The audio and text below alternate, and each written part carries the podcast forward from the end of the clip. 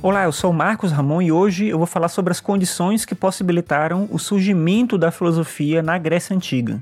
Só que antes de iniciar, eu quero destacar que esse tema não é tão óbvio quanto parece. A maior parte dos manuais de filosofia, se não todos os manuais de filosofia, tratam esse assunto como um consenso. Eu lembro que quando eu estava na graduação, o meu professor de História da Filosofia 1 disse na primeira aula que isso não fazia sentido, porque a capacidade de pensar filosoficamente era humana e existiam traços de uma cultura filosófica no Oriente e em outras culturas antes mesmo ali do surgimento da filosofia na Grécia. Só que aí o professor da aula seguinte, que era uma disciplina chamada Iniciação Filosófica, ele entrou, ele olhou o quadro ali com aquelas informações, ele perguntou o que o professor tinha dito, e aí ele desdisse o que o professor falou e disse: não, a filosofia surgiu na Grécia assim, ele está errado, não sei o que e tal. Então, não tem um consenso só que nos livros de ensino médio fica parecendo que tem. Para quem quiser saber sobre outras formas de pensar sobre esse assunto, eu vou indicar aqui uma reflexão feita pelo professor e filósofo Renato Nogueira. Ele é docente da UFRRJ. Ele tem graduação, mestrado, doutorado em filosofia e tem publicações relacionadas a temas de ensino de filosofia e cultura afro-brasileira. Ele tem uma entrevista que ele fala que a filosofia não surgiu na Grécia. E ele diz exatamente o seguinte, abre aspas. A filosofia não nasceu na Grécia.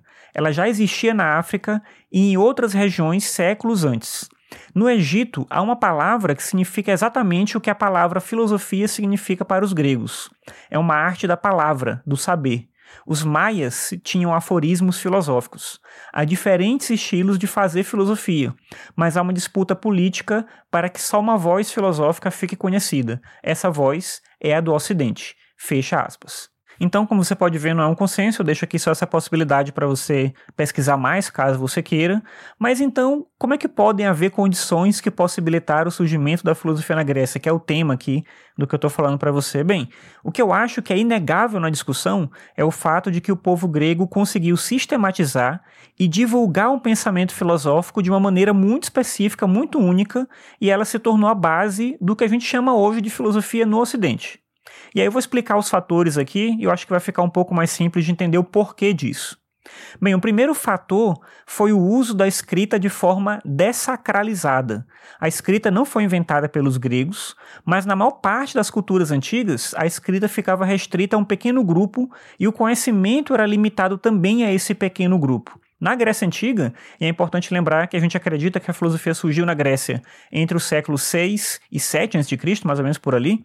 Então, nesse período, a escrita passou a se popularizar, desvinculando o texto sagrado da ideia de posse da escrita e estimulando o pensamento crítico e analítico. Mais pessoas passaram a escrever, mais pessoas passaram a ler, mais textos passaram a circular, e isso foi realmente algo transformador naquele momento.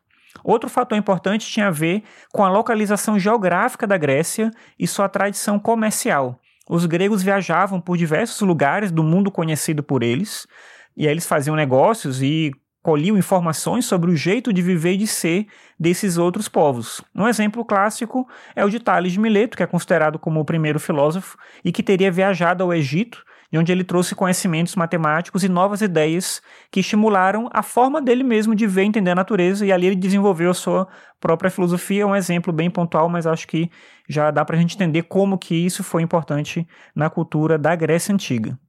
O Jean-Pierre Vernant, que é um filósofo pesquisador da história da filosofia, defende num livro chamado A Origem do Pensamento Grego que o surgimento da lei escrita na Grécia e o desligamento gradual da ordem divina, que determinava ali o que era certo e errado por meio do oráculo, por exemplo, foi também importante e um fator decisivo no surgimento da filosofia na Grécia.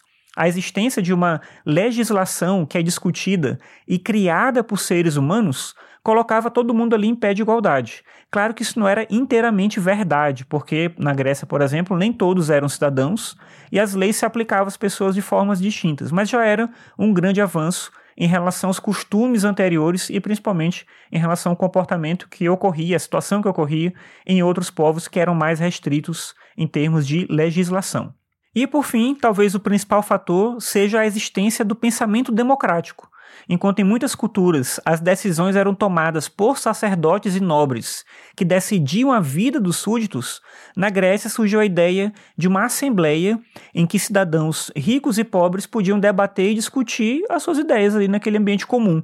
Esse ambiente permitia a conversa, o diálogo e o desenvolvimento do pensamento crítico a ideia que a gente tem hoje de civilização, e aí com suas vantagens e problemas, deve muito a essa experiência democrática que surgiu na Grécia. O Jean-Pierre Vernant, por exemplo, que eu mencionei anteriormente, defendia inclusive que a filosofia é filha da cidade, ela é filha da polis, ela é filha dessa circunstância política que ocorreu na Grécia e que não existia como experiência comum em outros locais.